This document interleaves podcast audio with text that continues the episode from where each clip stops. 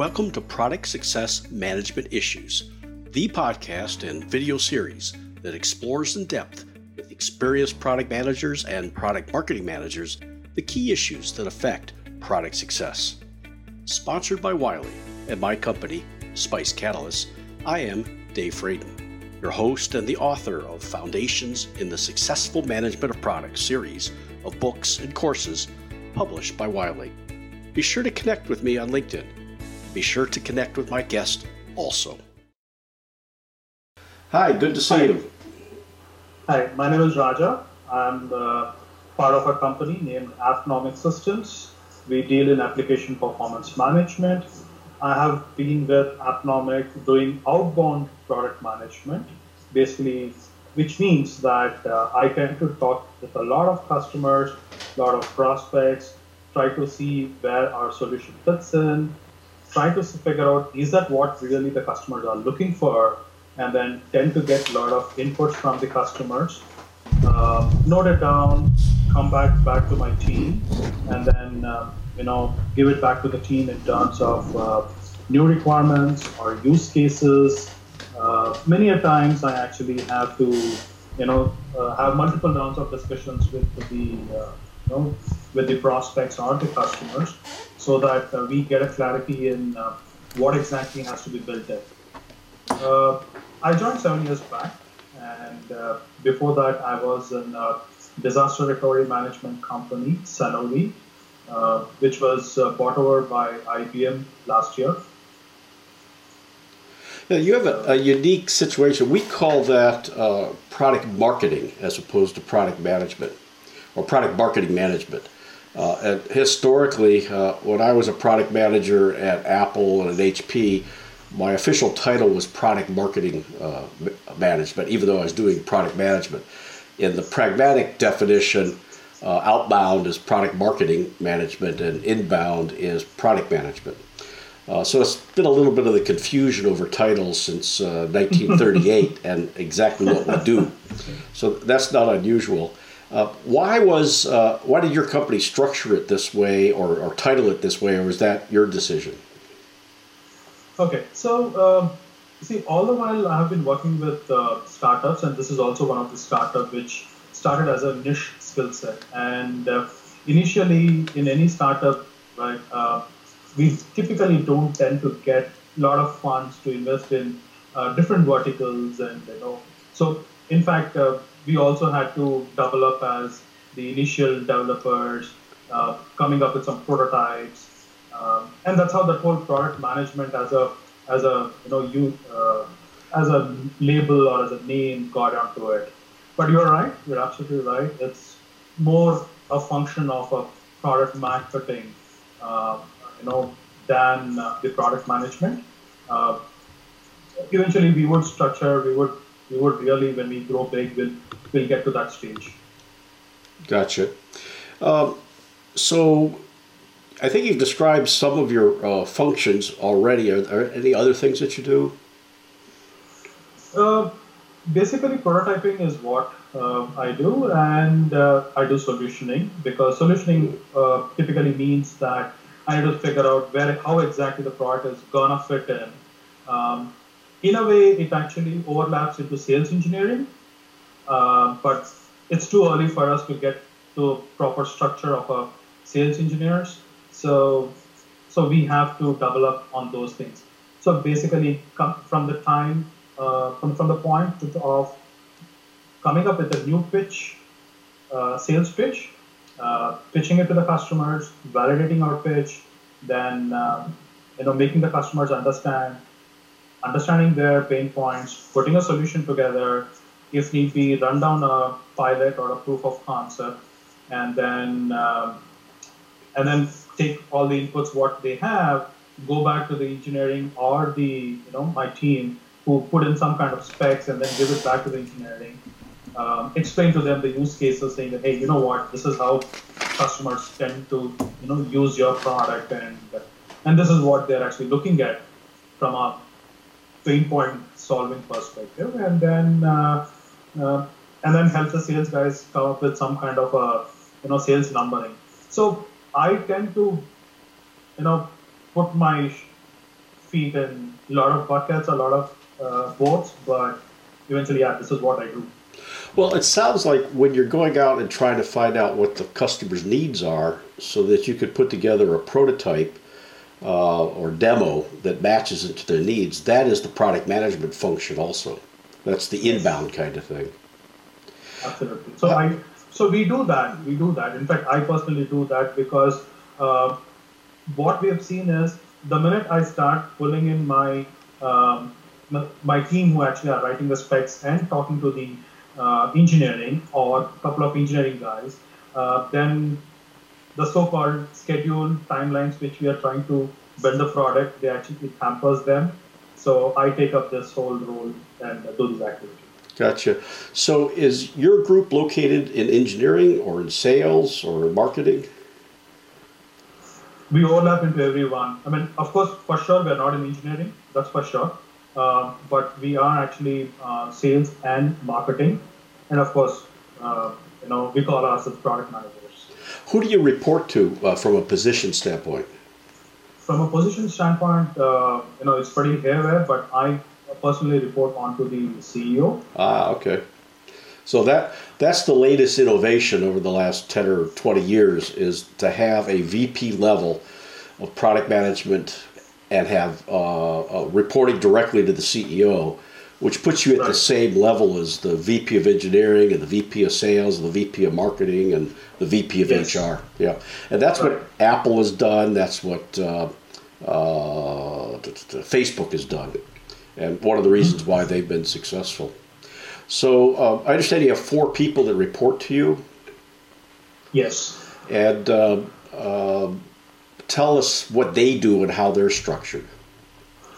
Okay, so uh, it's, a, it's a pretty uh, flat structure. There's nothing called the reporting between them. Uh, so the way it happens here is I actually come in and then uh, the way they actually are structured is like uh, one is one takes care of the the backend uh, active you know the the ML engine. One actually talks about the the database and the database structures. one takes care of the UI and UX. Um, and uh, and the other one, uh, you know, we have a, a, a, a, tricky part of you know the usage. So what we mean by usage is the field usage. So majority of my field uh, existing customers and my field-facing uh, engineers, they come up with a lot of feedback onto the uh, onto the product. So that particular role talks to only the field guys, existing in, in-house company field guys, and then take it, uh, take all the inputs. And when, when I talk about imports, it's like, you know, they documented, they understand the use cases. Sure, you're saying something. Gotcha. So um, when you have a prospective engagement in order to put together uh, the prototype, the demo, whatever uh, it is, all four members of the team work on it in each of their areas of expertise. Uh, well, no. So from a from a demo and prototyping perspective, it's me alone who actually take it because I understand the whole solutioning okay. more than uh, more than these four. These four are basically they talk majorly with the engineering team and then try to explain to them on what the product spec they have actually put in together, um, and then they maintain the whole product management uh, uh, you know portfolio in terms of uh, um, you know the previous version. This is how the this whole feature functionality was now in, in the, the, current release, this is how that functionality is going to change. It is based on this customer requirement, or this is the is uh, why this is a new prospect who is actually trying to look at this particular uh, feature in a particular uh, way. So these are the people who actually directly talk to the engineering um, and explain to them. The reason we've actually built it like this is because uh, seven and a half, eight years back when I joined in, and uh, we realized that majority of our uh, engineering deadlines uh, were actually slipping. It's because uh, the engineering team came back and said, "Hey, uh, the specs provided by the product management were pretty vague, uh, and vague in terms of." they, they came back and said, like even the corner cases or the error conditions many a times we assume that because it's all startup, we assume that you know, uh, uh, you know, this is how it is. but the engineering actually did not think it that way. It was a learning for us too, in fact, you know. And that's why those uh, positions were developed. Absolutely, absolutely. So, does the UX guy focus pretty much exclusively on UX, and yes. and the expertise of the other three people, the same kind of thing, translating, so to speak, the customer's requirements to uh, the engineers to help ensure they implement it that way. True, true, true. Gotcha. That's interesting. Um, you had mentioned that, uh, well, first let me ask you uh, do you have a, uh, a, product management lifecycle framework that you use for each of these uh, customers as a process that you repeat over and over again? Yeah, so we are in the process of actually developing them. Uh, it's not yet. I, I, I, I don't want to say that we don't have, but at the same time, it's not as matured as like matured organizations. We're still in a very early stage. Um, but uh, what we do have is like you know, time and again we keep documenting what all are the learnings which we actually have. So what happens here is uh, we are trying to even how much ever we talk about the whole agile practice and things like that we figure out that there are a lot of places we don't fall into the uh, into the, the normal life cycle which most of the product management organizations they actually follow. So you know there are a lot of deviations which which are there which of course my team uh, works on. And i know eventually i would be actually doing a lot of uh, you know um, the whole sales engineering kind of a process, and then uh, we'll actually completely spin off that whole, divide this whole team. Um, so I actually sort of am trying to get in, I know somebody who can actually really bring in these kind of processes in place so that uh, that whole organization as a true product management can actually take care of that. So so that's that's so to answer your question in a, in a, in a nutshell, we are still developing that whole thing in place. Understood. Uh, so you said some some of the product management lifecycle frameworks um, don't fit in some instances. Which, which ones are you speaking of? Can you, can you give an example or two? Okay, so uh, things in terms of uh, you know the uh, the data capture or the requirement capture, and then coming up with the uh, with the requirement uh, documentation. So typically what we have seen is uh, that whole process for some strange reason was not working out well. It could be because we had to, you know, as a startup, we had to actually show numbers to our investors. So we had to get, you know, uh, there are a lot of places we have to cut short a lot of things. Like, you know, I, I go to a customer, talk to them and say that, hey, you know what, this is what we actually offer customers. Can you do something like this? Yes, it is doable. So are a lot of places where we we end up reverse engineering that whole product management specifications where the prototype is built first and then based on that the requirements are actually written. That's because they have to see it and touch it first and taste it before they can figure out what they want. Yeah. Yeah, that, that's one of the reasons I came up with the notion of going out and understanding exactly what your customer wants to do uh, by observing what they're doing not asking them what they want. Because you probably heard the story, uh, and I tell it over and over again. Henry Ford allegedly went out and asked people if they wanted a car.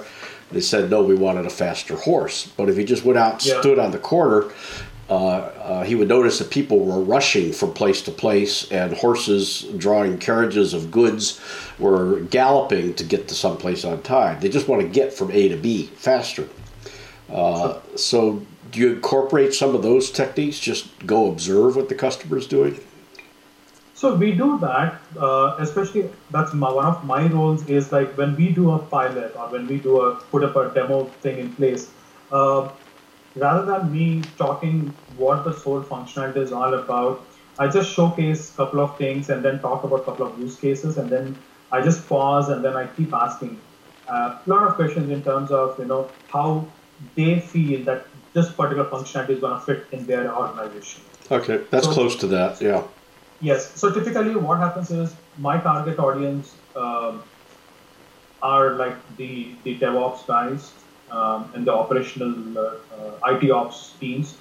So I tend to talk a lot with, with, with these people and then try to figure out if this particular functionality is it like redundant to what they're already doing or the tools what they already have, or uh, you know, uh, or is it like a process which they already follow, and is this kind of a feature going to help them, or uh, change the direction in completely like many a times because we are doing we are in application performance management space um, we have to talk to the application uh, binaries and application transactions directly so what happens in that is the IT ops guys they don't have visibility into, into the app layer so they come back and say hey you know what if you're touching my app then you're talking to a wrong person whereas our tool is actually built for the IT ops guys only.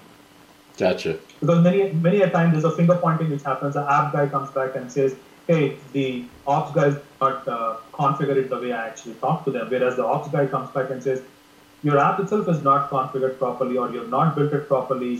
Around you know 90% of your processing uh, power, which I have provisioned, is still vacant, is still idle how come your app is not functioning? So this kind of finger pointing keeps happening. So my target audience are always the IT ops guys, and and, and this is how it happens. Yeah, the uh, uh, I once had a customer that told me that their lack of a process, uh, following a framework, results in a culture of blame, which is exactly what you're talking about. People start pointing pointing fingers. And one of the flaws of the of the of the frameworks that you've seen is that they're not uh, they're heavyweight, they're not agile enough, and as a result of that, because you got to produce financial results, you've got a small yes. small organization, you have to skip some of those things because you just don't have time to do that. Right. Have you had a chance to look at the uh, framework I've put together, which is trying to resolve those kinds of issues? Not yet trust me, I'll be very open with you. I think you're going to go look at it now. And uh, it's up on my website, spicecatalyst.com, under uh, framework, uh, as one of the blog articles. And I appreciate you looking at it and uh, uh, giving me uh, some feedback as to if you agree with it or what changes you would make to it. In that blog article, I talk about the eight problems with the existing frameworks from Pragmatic, the what is it, AISPM or something like that, the International Association of Product Managers, the frameworks from Pragmatic and uh, Adaptive Technology, and the Institute of Product Leadership, and so forth. And they all tend to ignore things like Agile. Uh, they're very weak on gathering what we call customer requirements. I say yes. that's understanding what your customer wants to do, then interviewing them about that, then doing surveys about that, and then if you have big data available, verifying it with big data. So when you choose, decide to go out and hire a product manager or a product marketing manager, uh, what kinds of things are most important for you to look for? Okay, so uh, from a from a growth or from a from a scaling perspective, right? Um, the first thing which we would always love to look at is like this guy should have worked in a startup because one thing is there is a startup culture is a lot different than um, than a than a process oriented uh, well, oriented is a wrong word, but uh, a, a, huge organization, a bigger organization. The reason being is uh, in, in, in a smaller organization where or in a startup, we tend to um, we tend to fix a single problem.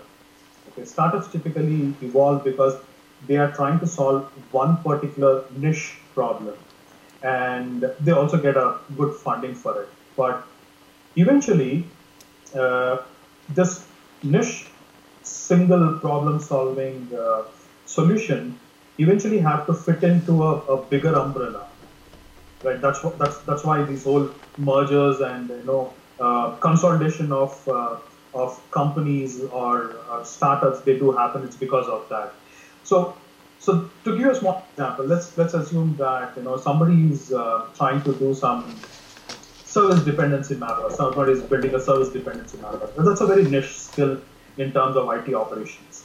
So what happens in this is uh, they will also get a good funding. They'll also get their first five to ten customers because they have a lot of good friends in the market where who are ready to give them a shot and uh, and then but that does not mean that they're they're on the way to success. Not yet. Not yet. They're still not yet crossed that that that crossing of the chasm is what I actually talked about. Uh, you know, So they have not yet crossed that. So, but eventually, when they get acquired by a bigger organization or, or, a, or a bigger framework-based company, they try to fit in this small dependency mapper into their bigger umbrella which they're trying to offer. The, the startup is trying to offer that bigger map. Gotcha. Right. While they're trying to provide a point solution. No, the startup always works on a point solution, Right. but a bigger fish, like you know, companies like HP or IBM or or Cisco, they're trying to acquire the small small startups, uh, so that you know for that niche skill which they actually have built, which could be plugged into their bigger umbrella or bigger platform which they actually already have Right. right?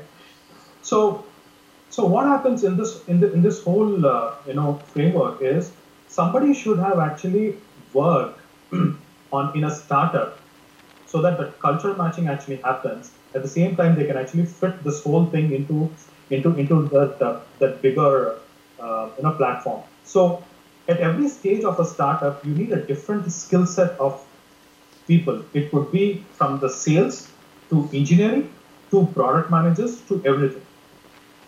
So at every stage, you need to have different kind of people. Now, why I actually talked about that somebody should be a startup with a should be with a startup background is because eventually when you actually cross this and you're actually going to an acquisition layer, these people whom we have recruited, they should now stop looking at the 360 and they should start looking at, yeah, my vertical is only product management and product specifications. I will not even worry about the outbound. I'll only talk about only the inbound part. That that's Right. as that's as the organization grows. That's as the organization Right. grows. So Right. these people should be adaptable by themselves. So we need to look at people who are who are ready to adapt themselves in that way. And that is the biggest challenge which we face everywhere. Because if you hire if you hire an enterprise guy, Yes. they they have a lot more resources around them. Oh yeah. Yeah. Yeah. Yeah. Absolutely. So so this is the biggest challenge which we always face. How about the issue of um, uh, domain expertise? Uh, uh, Well, see, that always plays a role. See, of course, I will never want to take, uh, like, for example, um, I would not take a banking guy, uh, somebody who's experienced in banking software and uh, a product manager, and then I, I try to pull him into a IT operational uh, expertise kind of a mode. I would never do that. That anyway is understood. I mean, I presume that it's, it's, it's understood. So I'll always look at that. if someone came along and said they would like to become a product manager, what do you suggest? Hmm. Of course, I would always give them a chance. I won't say no, but even before that, the first thing I would actually try to see is how adaptable people are in terms of it doesn't matter whether they're like product management or like head of engineering or somebody should have done this work in their past. Probably I would actually take those kind of people only. Somebody new who's actually like fresh out of the college, a kid comes out and says, Hey, you know what? I want to actually become a product manager. Or, or a sales guy, or an engineer, or a marketing person, or a biz dev person, or pre-sales Right. support. What would you tell those guys? So I would actually the first thing I would to see is do they really uh, have a inclination towards this kind of an activity or not? So there are two things. Everybody uh, have two major things with them. One is what they really want to do, and the second one is what they're good at doing. So the inclination is they want to do this.